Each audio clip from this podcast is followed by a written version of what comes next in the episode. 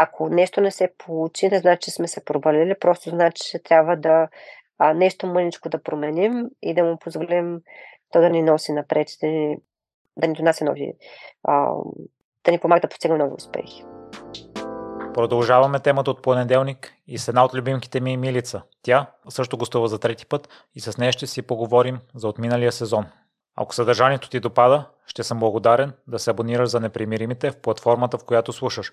Така ще спомогнеш за разрастването на канала и да продължавам да те срещам с значими за обществото на личности. Отворен съм за всякакви мнения, критики и препоръки, за да подобряваме заедно съдържанието на подкаста. Приятно слушане!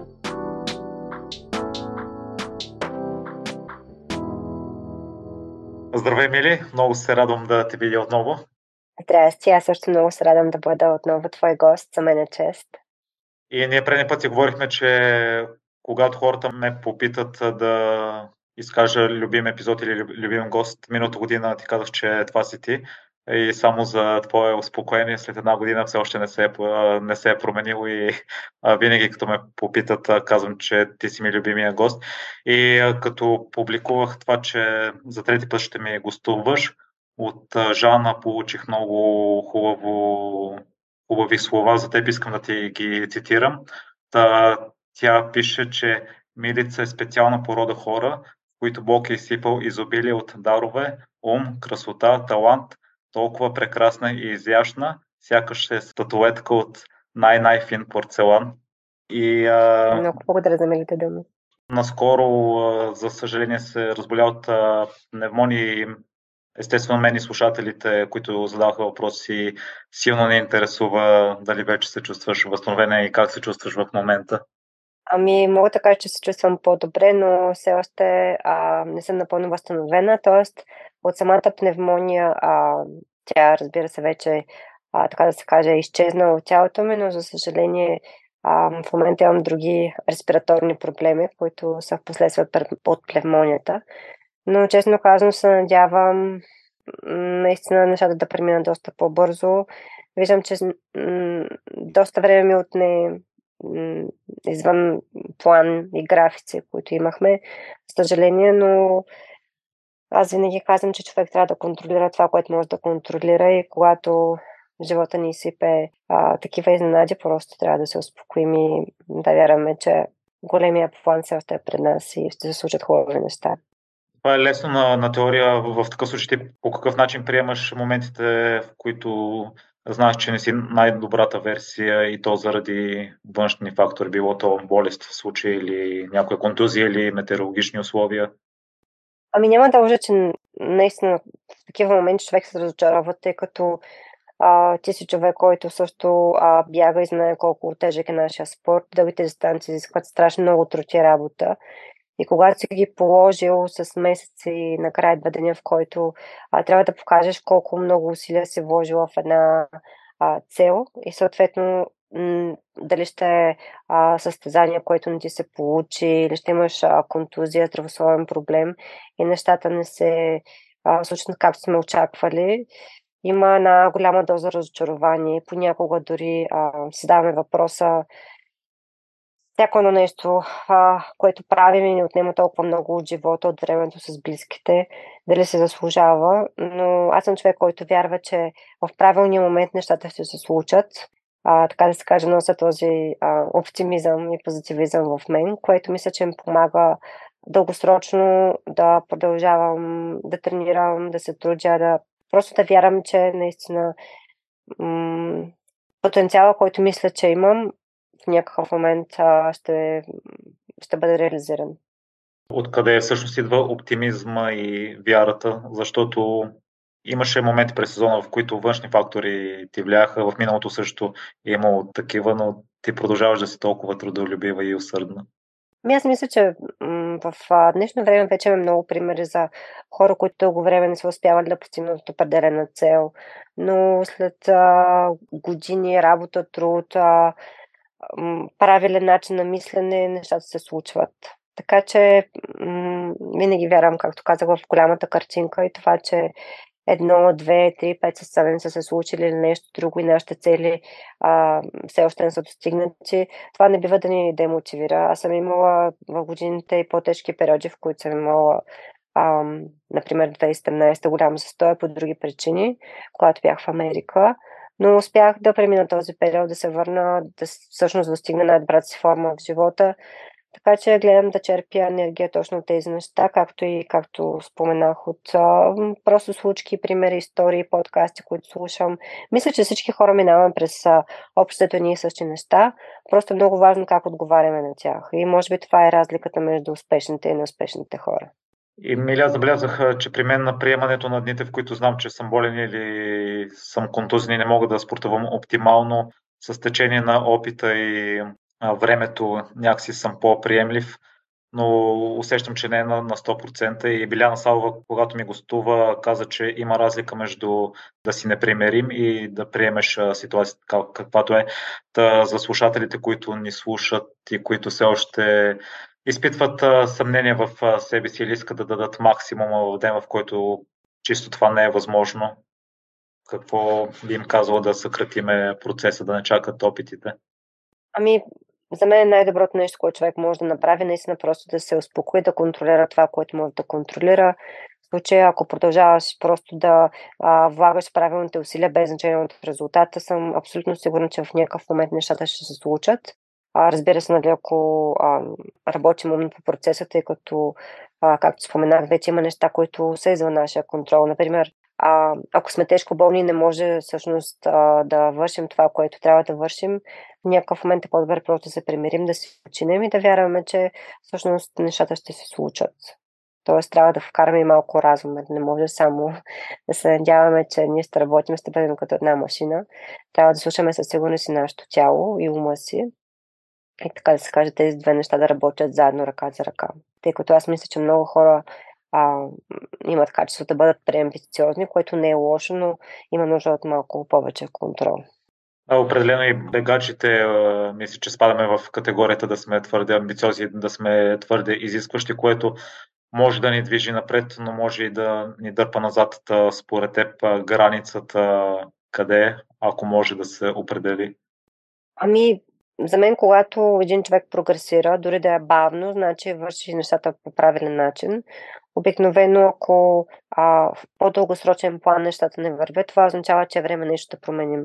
Аз съм имала периоди, в които съм тренирала много тежко, бягала съм прекалено бързо, така да се каже, не съм слушала стриктно инструкциите на треньора ми и съответно в състезателния ден нали съм си плащала за това нещо. Мога да дам пример за Бостонския маратон, където със сигурност имах една от може би най-добрите подготовки. Всичките ми тренировки бяха много бързи, неща, които не бях правила преди това, но мисля, че точно може би около 3 седмици преди маратон нещата се обърнаха, тъй като аз разболях, влязам в една преумора, твърде дълго време натисках лимита на възможностите си, така да се каже, тъй като все пак маратон трябва да се бяга на някакво усилие и мисля, че може би аз оставах 101% на тренировка в много от тренировките и съответно вече развалих баланса. Просто трябва наистина да слушаме тялото си и да не прекаляваме, тъй като има една такава пределна точка, в която ако правим нещата повече, отколкото трябва, те няма да станат по-добре. И затова казвам, че човек трябва да бъде спокоен и смирен до някаква степен и важно е просто да вършим това, което трябва да вършим. Не е нужда да бъде перфектно, не е нужда да бъде изпипано до краен предел и всеки един детайл да се случи. Просто трябва да знаем, че сме дали каквото е необходимо от себе си. Ще се върнем след малко и на Бостонския маратон.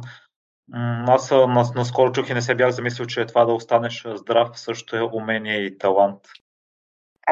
Тази година мога да кажа, че буквално имаме сега около мои вътрешни хора, че абсолютно през всяко на състезание по някаква причина успявам да се разболея и също това е може би един знак, че трябва малко повече да се регулирам усилията по време на тренировка, особено в последния момент, тъй като, както вече споменахме, ние наистина искаме постоянно да вземем максимум от себе си, но понякога този максимум всъщност повлиява на нашето здраве. Ти знаеш, че обикновено, когато човек е в най-върхова форма, неговият имунитет е най-нисък. И да, това е също нещо, върху което трябва да работя. Но наистина, едно от най-важните неща е човек да бъде здрав, да няма контузии, защото когато всъщност сме здрави, нямаме контузии, ние качим една прекрасна консистенция, която винаги се отплаща в по-късен етап. Или въпреки това, миналата година беше споделила, че си претренирала в момента, в които си била болна и това ти е коствало целия сезон, но в началото на годината отново си стартирала болна на състезание, въпреки че не си се вложила на 100%. Защо? Въпреки миналогодишния опит. Аз мисля, че хората не разбират всъщност в професионалното бягане имаме доста фактори, които ни притискат. Например, случваме се да участвам в болно състезание и да не се чувствам добре, но състоянието да мине всъщност добре.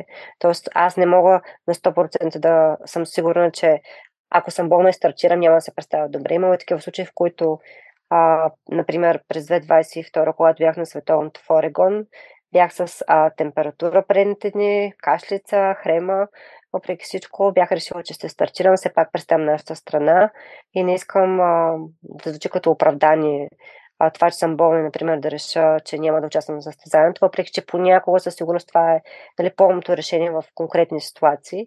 Но както и да е, въпреки всичко, аз стартирах на състезанието и всъщност, въпреки че бях болна, се получи много добро състезание предвид това как се чувствах. И предполагаме на други хора се е случвало. Понякога самата болест ти позволява, например, да се изразходиш, нещата се получават, но друг път, съответно, е точно обратното. Дори някои по-леки симптоми всъщност, може да не се чувстваме толкова много зле, но когато опитаме да направим някакво по-максимално усилие, всъщност много добре се вижда, че трябва да обърнем внимание, че това е нещо сериозно. Например, когато се разболях от пневмония, при мен нещата се случиха изключително бързо, буквално за 3 дни.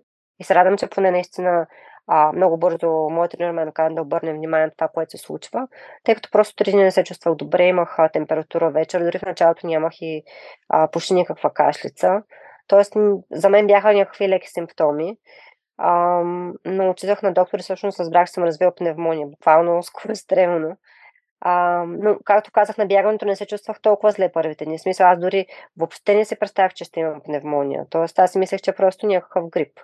И в други ситуации, в които съм се чувствал много по-зле и също не ми е повлияло на бягането. Така че аз съм човек, който винаги поема риск. Такъв ми е характера. Както казах, понякога има неща, които не зависят от нас. Например, представяме нашата страна, участваме на състезаният много висок ранг, които звучи малко безотговорно в последния момент да кажеш, че няма да участваш, защото, например, имаш температура. Не казвам, че е извинение, но всеки атлет сам се преценява как да стъпи в такива ситуации, но аз лично усещам, че нося голяма отговорност, когато стартирам на състезание. Предпочитам да стартирам, да не се представя добре, но да знам, че поне съм вложила усилия, отколкото да не стартирам изобщо и да не знам какво е можело да се случи.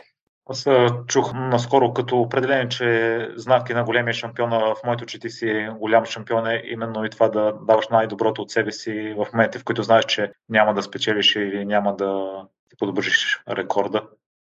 Съгласяваш ли се с това определение?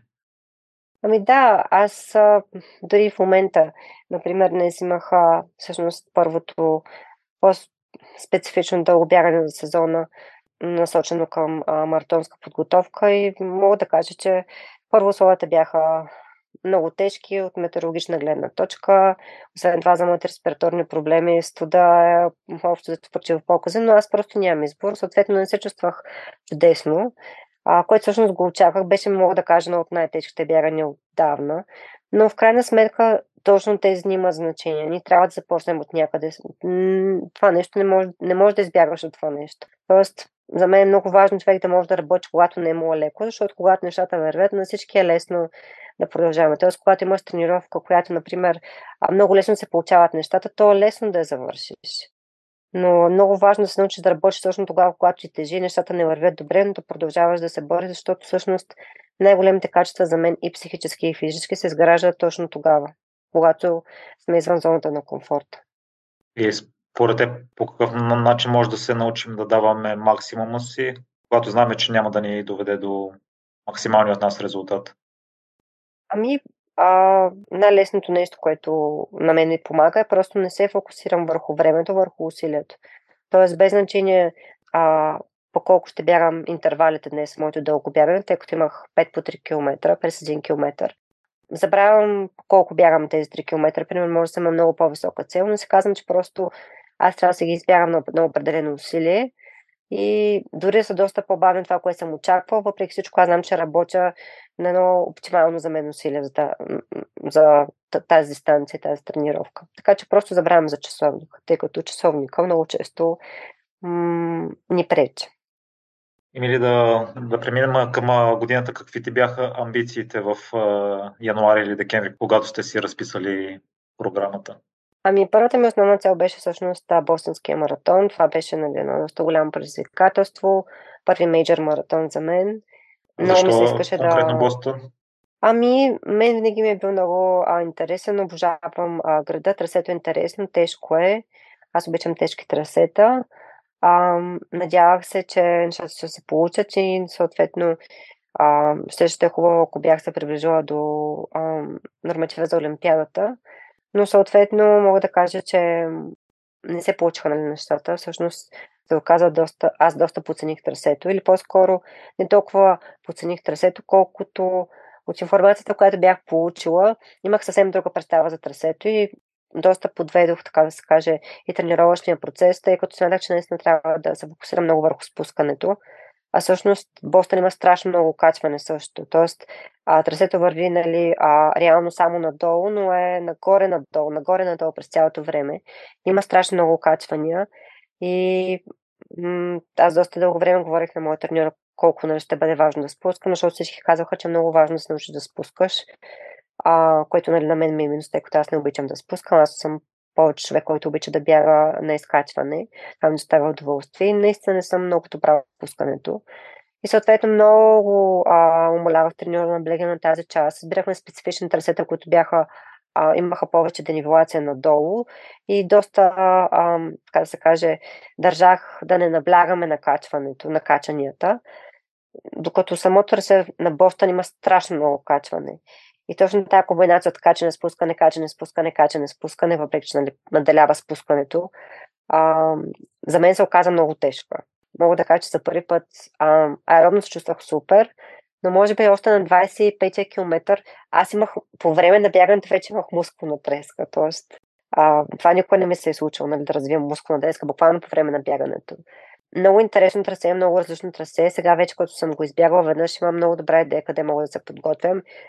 Имаме такива трасета на Белмекен, всъщност, и на други места, но на Белмекен всъщност има много близко трасе до това, което всъщност представлява Бостън, или поне участък, който мога да ползвам, то не е цяло трасе.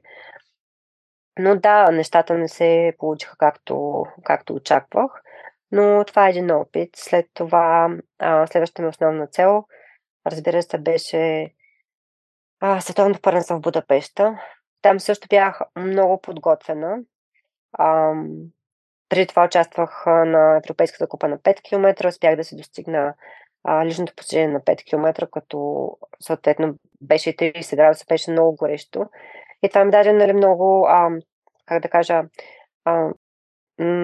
даде ми увереност, нещата вървят доста добре, тъй като очевидно и скоростно се чувствах много добре, от към издържливо също нещата вървяха супер, но аз се готвих цяло лято на Белмекен, където съответно температурите се варират между 12-18 градуса.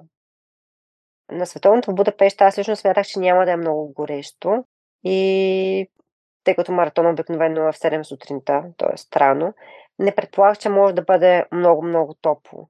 Но се получи такава топла вълна, температурата беше много-много топло, беше много влажно и само след няколко дена, тъй като аз постоянно следях прогнозата за времето, точно на следващата седмица ние бяхме, мисля, че в неделя, вторник и сряда вече беше около 15 градуса температурата. В смисъл, може би само 3 дена по-късно, ако беше състезание, съм сигурен, че ще има съвсем, така да се каже, различен резултат за мен. И дори се спомням, че една седмица след самия маратон, тъй като аз него аз не, краката ми бяха добре, но в някакъв момент изведнъж почна да ми приушава. Чувствах нещо странно, че се случва. Може би нали, това е било от температурата, тъй като след като финиширах, ми измериха температура на 40 градуса, сложиха ме в една ледена баня цялата, докато успеят да ме охладят нали, нормалните граници.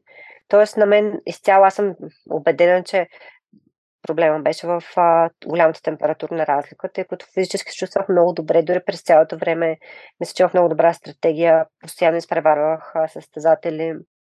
Зад мен имаше много силни бегачи, които аз много уважавам и респектирам.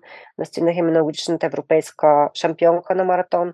Тоест имаше много добри бегачи, които също не успяха нали, да се развият постиженията, които са на много по-висок ранг от мен. И нали, до някаква степен това им показва, че нали, моята подготовка също е била много високо ниво, защото мога да бягам с тези състезателки или пред тях. Но, както вече казах, просто се падна много горещо време. И за следващия път със сигурност ще направим подготовка на топло, тъй като от горещо се бяга лесно на студено, но от студено на топло е съвсем различно. Така че това нещо, което с моят треньор сме обмислили за следващите състезания, които са такъв тип, имам предвид световно европейско, тъй като обикновено те са през лятото. Други уроци взели си от двата маратона? Ами, като цяло, да, след Бостонския маратон всъщност тренирах доста по малко по-различен начин, доста по-умерено в усилието и мисля, че това доста ми помогна, тъй като аз ти обясних, че съм човек, който обича много да се раздава на тренировка и мисля, че много често може би прекалявам в усилието, т.е. трябва да бъдат по-умерени нещата, за да мога да си оставя тези допълнителни проценти от състезанието, не да ги изразходвам в тренировките. Да, това беше едно от нещата, които нали, успях да се направя равносметка за тях.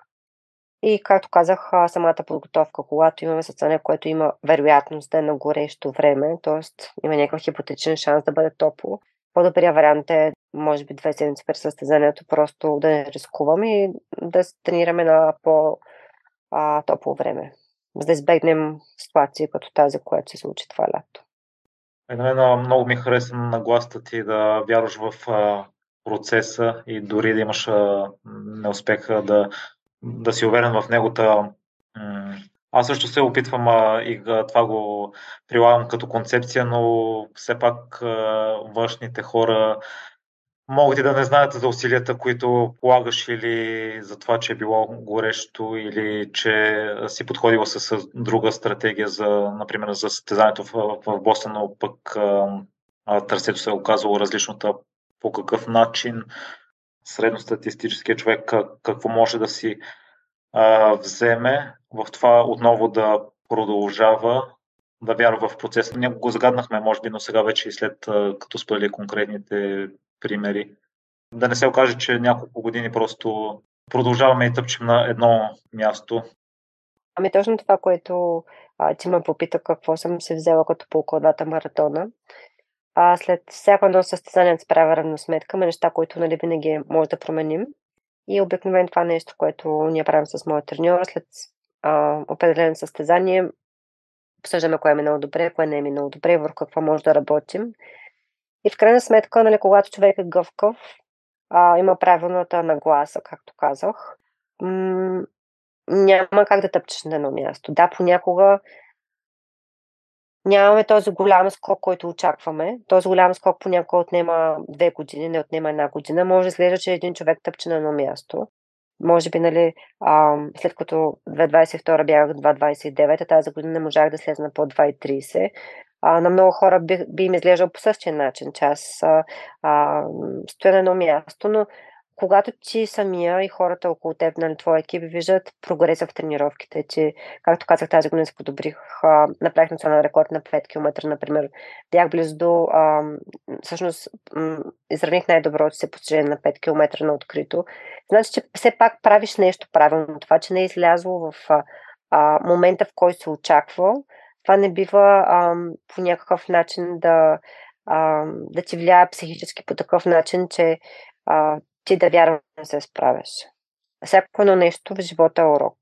Ако нещо не се получи, не значи, че сме се провалили, просто значи, че трябва да нещо мъничко да променим и да му позволим то да ни носи напред, да ни донася нови, да ни помага да постигнем нови успехи. С съмненията на околните мили, по какъв начин се справиш, ако въобще има такива съмнения в теб? Ами да, разбира се, то винаги има хора, които ни критикуват. Това е съвсем нормално, особено в България. Хората, които реално критикуват, са страшно много. Много хора имат негативна нагласа. Много често, ако тръгнем да четем по форуми, можем да видим как като цяло към спорта и към спортистите има на доста негативно отношение, особено след неуспешно състезание. Но реално тези хора, те нямат никакъв пръст в нашето участие на състезания, в нашата подготовка. Те нямат идея един спортист през какви неща преминава и не мисля, че се заслужава да се слушаме в техните думи. Съответно, ако един човек не може да ни помогне, не би трябвало да му позволяваме да ни попречи. Аз така гледам на нещата. Разбира се, че има хора, които няма да ни харесват. Това е съвсем нормално. Не е нужно всички да ни харесват. Просто е много важно човек да си намери правилната среда около него и да бъде хора, които го подкрепят и му помагат да върви напред, а не такива, които просто му дават критика, която дори не е градивна. Тъй като обикновено много често, мога да кажа, че в повече случаи спортистите понасят доста обиди след провал, дори не е градивна критика. Така че бих казала просто да се игнорират мненията на околните, тъй като те наистина нямат значение. Аз си чух, че най-вероятно, ако те са били на нашето място, по същия начин са щели да се представят или да реагират. Щом е важно за теб средата, имаш ли си качества, които търсиш в хората около теб, които не подлежат на обсъждане и искаш да ги има, за да се чувстваш и ти спокойна? Ами аз обичам хора, които са мотивирани, които обичат да работят, не се страхуват от работата, не се страхуват от предизвикателствата. Общо взето хора, които са силни и издръжливи, психически и физически. И разбира се, имат добра етика към хората, към останалите. Ако говорим специално за работна среда, това са важни качества, но чисто в живота обичам хора, които умеят да уважават другите. Това е много важно и изпитват също така благодарност, тъй като това е нещо, което много, много липсва на българина, да бъде благодарен. Дори ако някой е направил нещо малко за теб, трябва да покажеш някакво уважение и благодарност. И успяваш ли да го изпиташ чувството и ако някой път не се получава, да си благодарна за основните неща, които имаш? Да, аз мога да кажа, че съм много благодарен човек. Аз се чувствам щастлив човек. Мога да кажа, че всеки ден, колкото и да ми е тежък деня, има неща, за които просто съм изключително щастлива, че ги има. Например, ние сме свикнали, хората глобално се фокусират върху големите неща, но всъщност самия факт, че човек има храна, има дом, има приятели, има семейство. Това е нещо, което това са най-важните неща в живота. Това е основата на всичко. Оттам нататък всичко друго е гледна точка. Ако имаш тези основни неща в живота, че всъщност си щастлив човек, трябва да си благодарен. Така че другите неща са просто вече, както казах, всичко зависи от това как ги виждаме. И това много ми помага да съм, според мен, позитивна като цяло, тъй като умея да ценя малките неща. По какъв начин се справиш с това да не се обвиняваш и да не премисляш кои неща си могла да направиш по-оптимално преди маратона? Тоест да анализирате самото състезание, да си извлечете поуки, без да се вкараш в премислене, това може да го направя преди състезанието или може да подходи по различен начин? Ами аз мисля, че грешките не е чак толкова лошо. Тоест, важно е да грешим, за да напредваме. За да разберем нещо ново, научим нещо ново, ние трябва да сгрешим. Така че аз не се страхувам от грешки. Опреквам се само тогава, когато знам, че аз лично нещо не съм направил както се очаквало. Или когато, както казах, мисля, че твърде много гласност съм давал в някакъв момент на това как искам да стават нещата, без да съм била напълно наясно всъщност как трябва да стават. Например, за Бостън аз бях много предубедена точно какво трябва да направим, как трябва да го направим, колко бързо трябва да бягам и мисля, че бях така да се кажа доста досадна с в това отношение към моя треньор, защото много държах да направим разни неща, които като състезател по-скоро трябва да се смирени, просто да правиш това, което трябва. И да, това е примерно, когато имам пръст в... Когато съм правила нещо, което знам, че съм виновна, разбира се, чувствам виновна след това.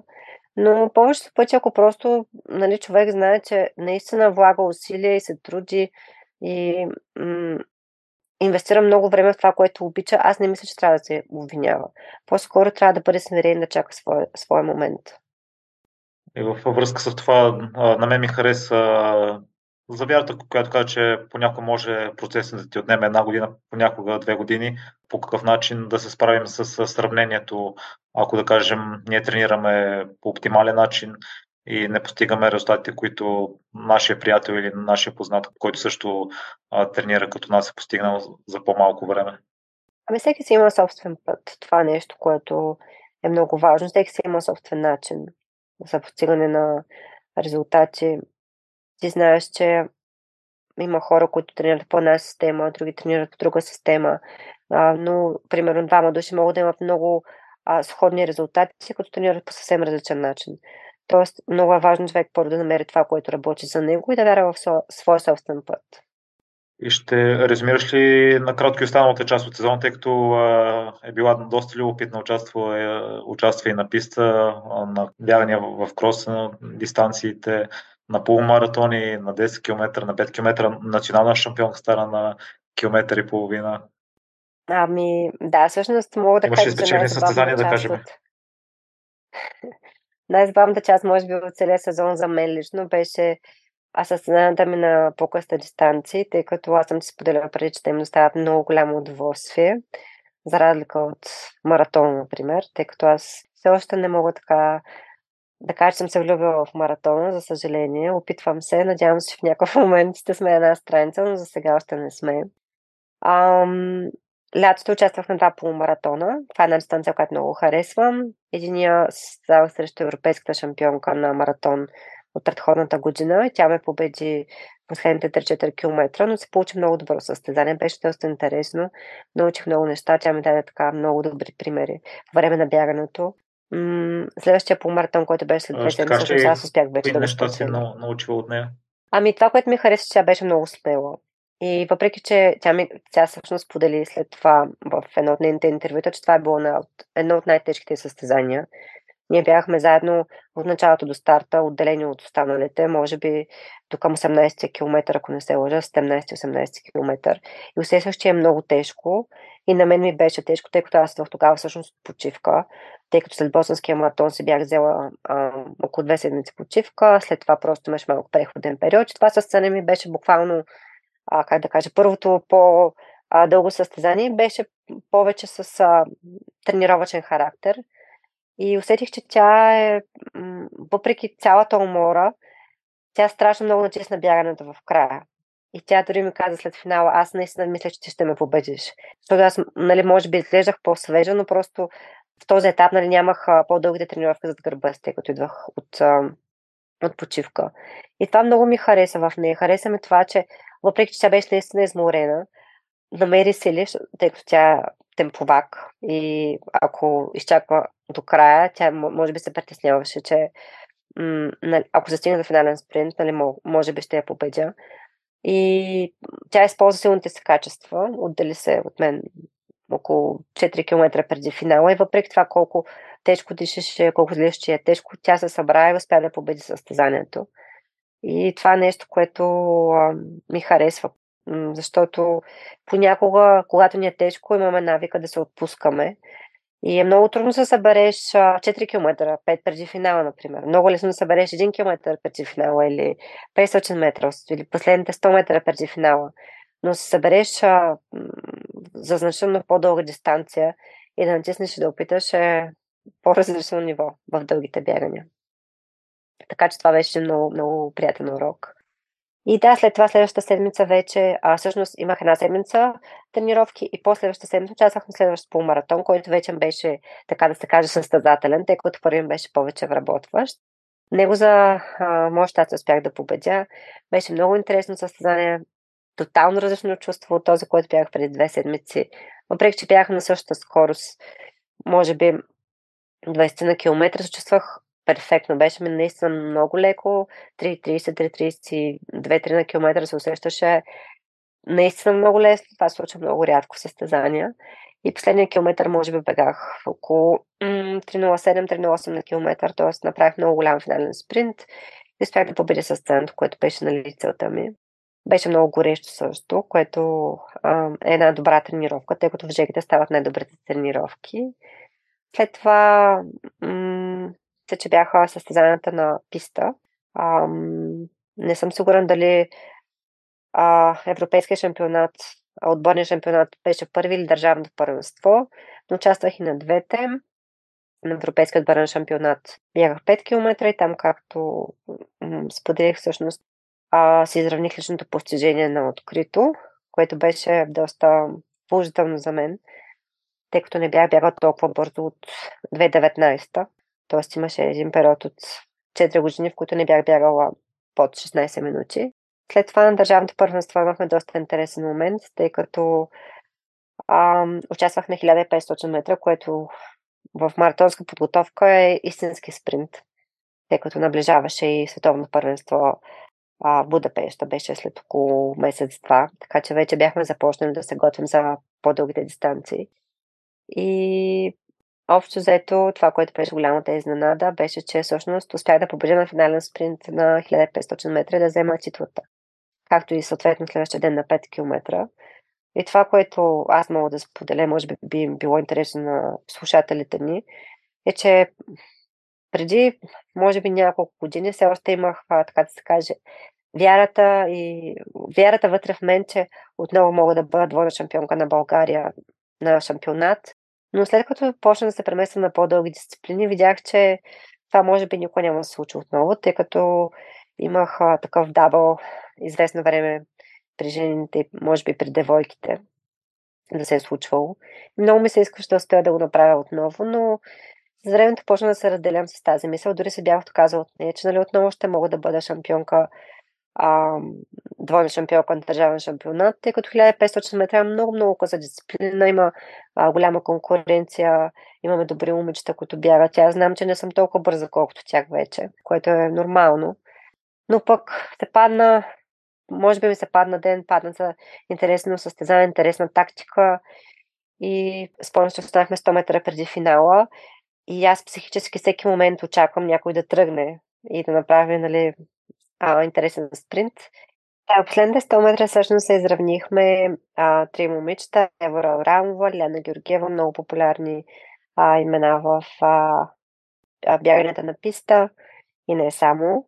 И те са момичета, които са доста по-бързи от мен и моите шансове в последните 100 метра са буквално, може би, ако питаме, който да питаме, около 10%, но мисля, че първо ми се падна ден и второто нещо е, че всъщност наистина работих за това нещо, това лято. Та реших аз да опитам да направя атака и буквално това се случи последните 50 метра, тръгнах максимално бързо и за моя огромна изненада, не само за моя, всъщност победих 1500 метра, което беше нещо, което не съм очаквала и както казах, бях наистина далеч от мисълта, че отново ще се случи това нещо, да бъда двойна шампионка на България. Бях пуснала тази мисъл вече, така да се каже, далече. И ето това е един пример как не трябва да се отказваме от целите си, просто понякога трябва да се успокоим, в точния момент ще се случат. Точно същата зима на тази година, когато участвах на 1500, завърших едва 3-та и усетих, че просто не принадлежа на това състезание.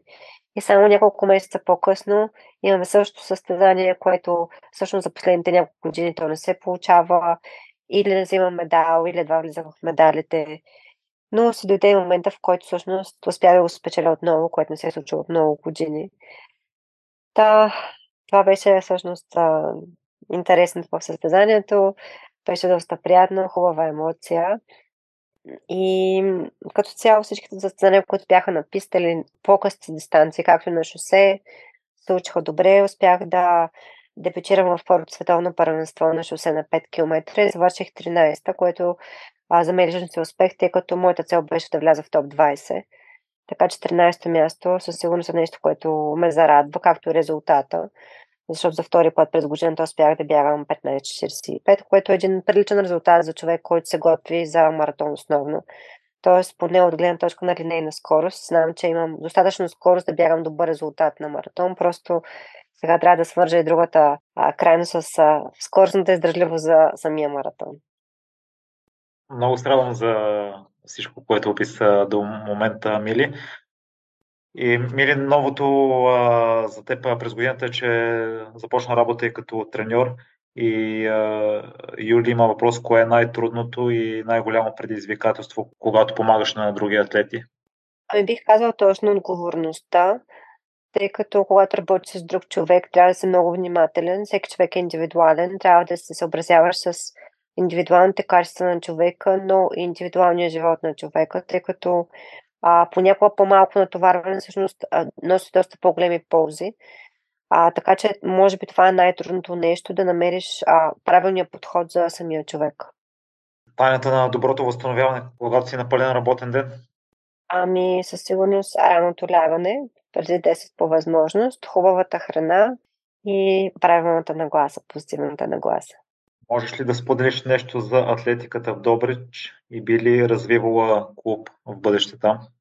Ами, в Добрич със сигурност имаме доста талантливи деца. Мисля, че това се вижда на състезанията, постигат добри успехи, медали на национално ниво, което е много добър фактор и е доста положително за нашия край.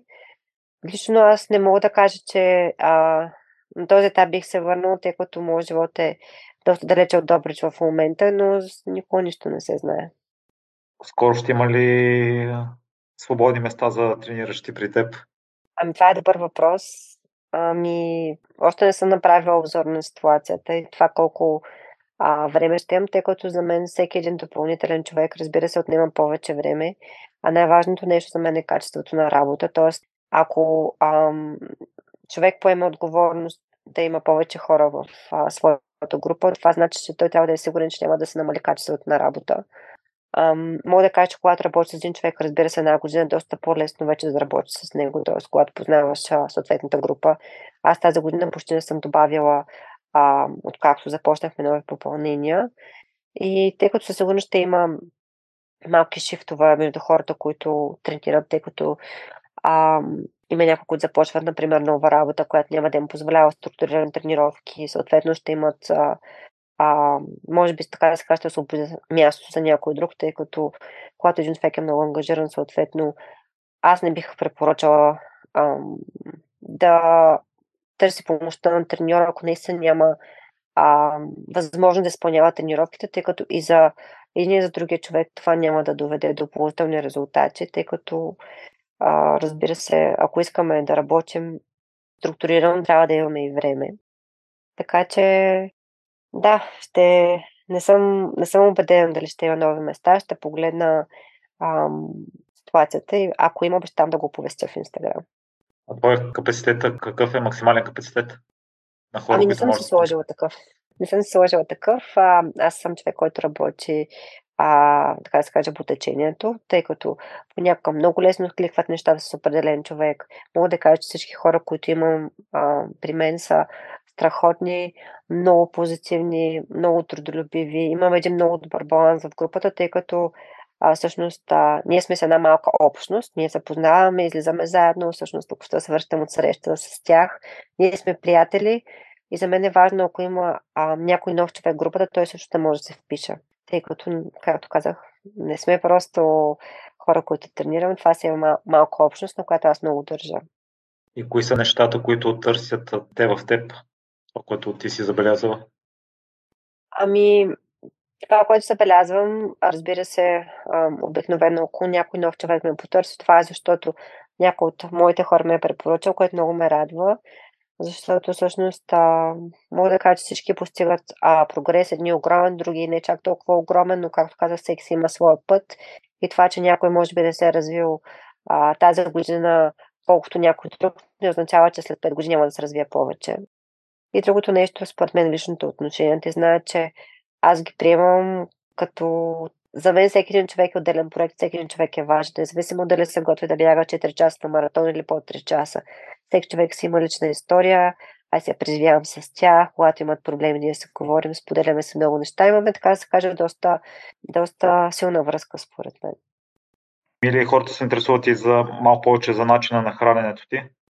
Ами като цяло мога да кажа, че ям доста зеленчуци, не толкова плодове, не съм голяма фенка на плодовете всъщност. Съответно, много е важно да приемаме хубави въглехидрати, достатъчно протеин. Също често споменавам, че е важно и диетата да бъде балансирана, по-скоро начин на хранене, тъй като човек не трябва да изпада в крайности.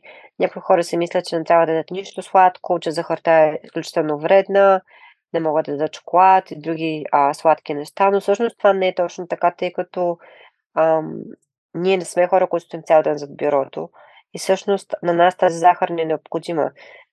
На всички е известно, че, например, по време на маратон ние приемаме гелчета, които са основно захар. И това е защото всъщност при високо интензивно натоварване човека има нужда от захар, така че има нужда от въглехидратите, съответно трябва да ги приемаме. Най-добрият съвет, който мога да дам на хората относно храненето е просто да се го съобразяват с натовареността, която има за деня и типа тренировка, дали е интензивна или високоинтензивна. Тоест, когато имаме тренировка, която не е високоинтензивна, например е леко бягане или продължително бягане, просто което е на ниска скорост, няма нужда да поемаме толкова въглехидрати и съответно дните, които са високоинтензивни, наистина трябва да се обърне внимание и на въглехидратите, и на протеина. Кога да започна да бягам, след като съм преболедувал пневмония?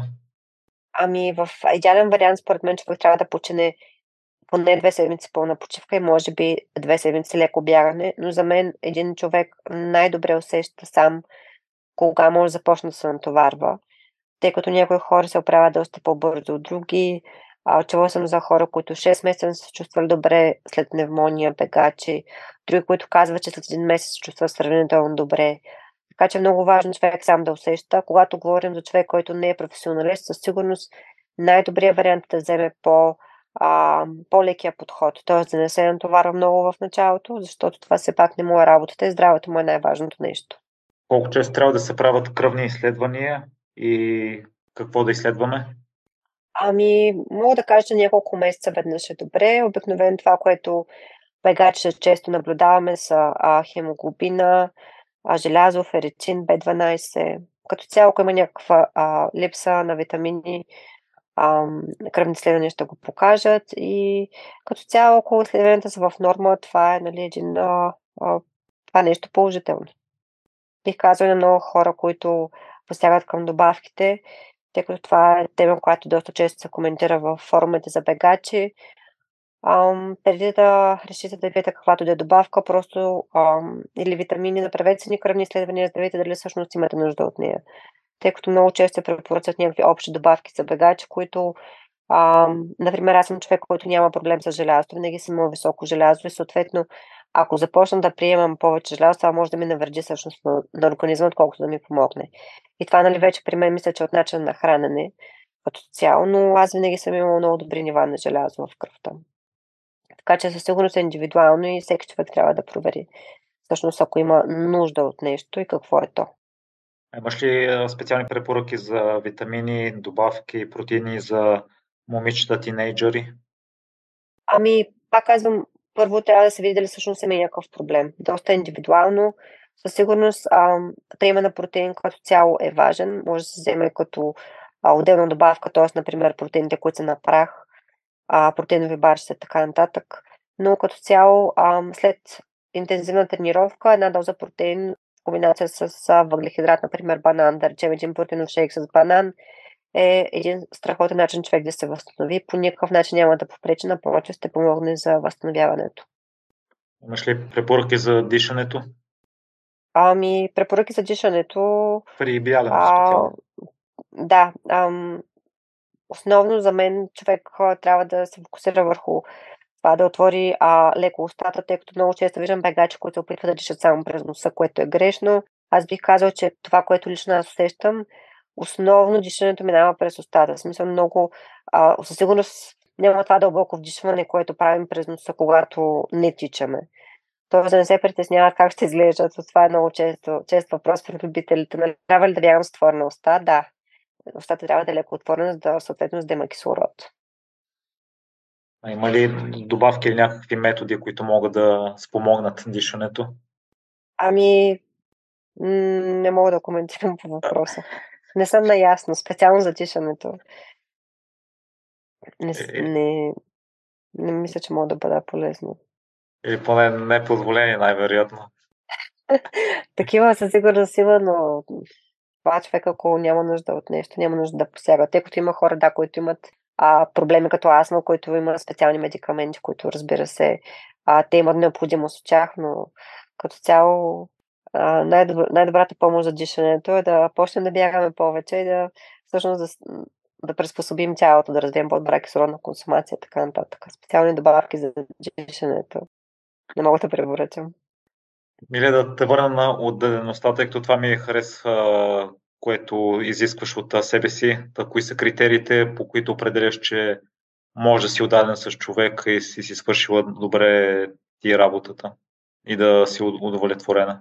Когато виждам, че човек напредва е щастлив, това за мен е най-важното нещо. И мисля, че всеки един човек тази година успя да им покаже точно това нещо или конкретно състезание, което съответният човек е много щастлив, че е изпълнил, че е завършил или че е постигнал определен резултат. Щастието от тренировъчния процес. Много често казвам на моите атлети, че най-важното нещо след здравето е човек да бъде щастлив, за да може всъщност да изпълнява тренировките с желание. Така че, когато ги има тези неща на лице, и треньорът е щастлив. И предполагам, че почти всички, които тренират при теб, са заети с работа или с други ангажименти, не им е бягането основната дейност. Ти също си много натоварена, тренировки, възстановяване. Ти самата отделиш време на другите хора с техните тренировъчни програми, майка си. По какъв начин писваш всичко това в ежедневието и в седмицата? Много е важно човек да бъде организиран, да има добър план. Това са първите неща. Съответно да има желание да прави това, което прави с любов. Мен със сигурност са хората, които работят с тях, на мен натоварват. Дори обратното мога да кажа, че много често ме разтоварват, доставя ми удоволствие. Аз ги приемам като нещо много положително в живота ми, защото понякога, когато ми се случва да имам тежко състезание, в същия ден имам още 3-4 човека, които са много щастливи, постигнали са лично постижение, обаждат ми се, те са много, когато сече тяхната енергия и това колко удовлетворени са от нещо, което са направили, това, така да се каже, ме отклонява от моя неуспех за деня и ме кара да се чувствам щастлива. Да, много е важно човек да бъде щастлив, да бъде много добре организиран с нещата, които прави. И мисля, че няма нещо, което е невъзможно, просто трябва да му се случи на човек да опита, за да разбере, че всъщност може да се справи с много повече неща, отколкото предполага. И едно такова предизвикателство с теб със сигурност е малкият Велимир и ролята ти като майката. Ако трябва да дадеш, ако ни слушат майки, трябва да им дадеш съвет, все пак да спортуват. И хеми да спортуват, но хеми да гледат децата си, да не пренебрегват едното за сметка на другото. Разбира се. На мен най-любимото нещо е да изляза сутринта рано, когато той все още спи, например, към 5 сутринта, за да мога, когато той се събудя, да съм готова, да съм свършила и всъщност да мога да се отделя изцяло вниманието на него. Разбира се, това не се случва през цялото време на годината, тъй като всичко зависи от програмата и други фактори. Но за мен всеки един човек, всяка една жена може да отдели малко време за спорт, защото това е голям плюс и за нея, и за детето, тъй като когато един човек спортува, той успява да се чувства доста по-спокоен, малко по-удовлетворен от себе си и съответно тази енергия предава на околните. И мисля, че спорта страшно много помага с натоварването и аз много често усещам как, например, след тренировка всъщност съм доста по-спокойна, мога да съм по-средоточена, отдавам си вниманието, т.е. доста по-удадена съм. И разбира се, когато се грижим за самото дете, наистина да му обърнем внимание, да не бъдем в едната ръка с телефона, другата да го наблюдаваме, просто да бъдем пряко отдадени на това, което правим. Това е много важно, да има този пряк контакт. Това са много хубаво нещо. Аз мисля, че също ние им даваме един страхотен личен пример, когато се трудим. Защо не, ако са малко по-големи, да ги включим също в нашето занимание. Това ще бъде един страхотен старт също и за тяхния живот. И кои са твоите трикове, които си забелязал, че са най-работещи за организацията, да може да съчетаваш всичко? Плануване. Тоест, плануваш предварително седмици. Първо самата седмица се планува, след това всеки един отделен ден се планува. Това при мен е най-важното нещо. Всеки е различен. Виждам, че има хора, които обичат да се справят с ситуациите, докато им се случват, т.е. по-проактивни са. Аз обичам да имам план. Ако това стане, няма да направя. Примерно, ако съм се подготвила 5-6 неща, ако едното не стане или отпадне, кого ще бъде следващо, всяко едно нещо да бъде добре обмислено. Това страшно много помага, когато съм много ангажиран. Това е, може би, това е най-големият трик. Друг трик няма, поне при мен.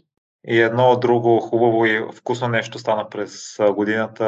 Участва в изработката на 2 шоколада. Точно така.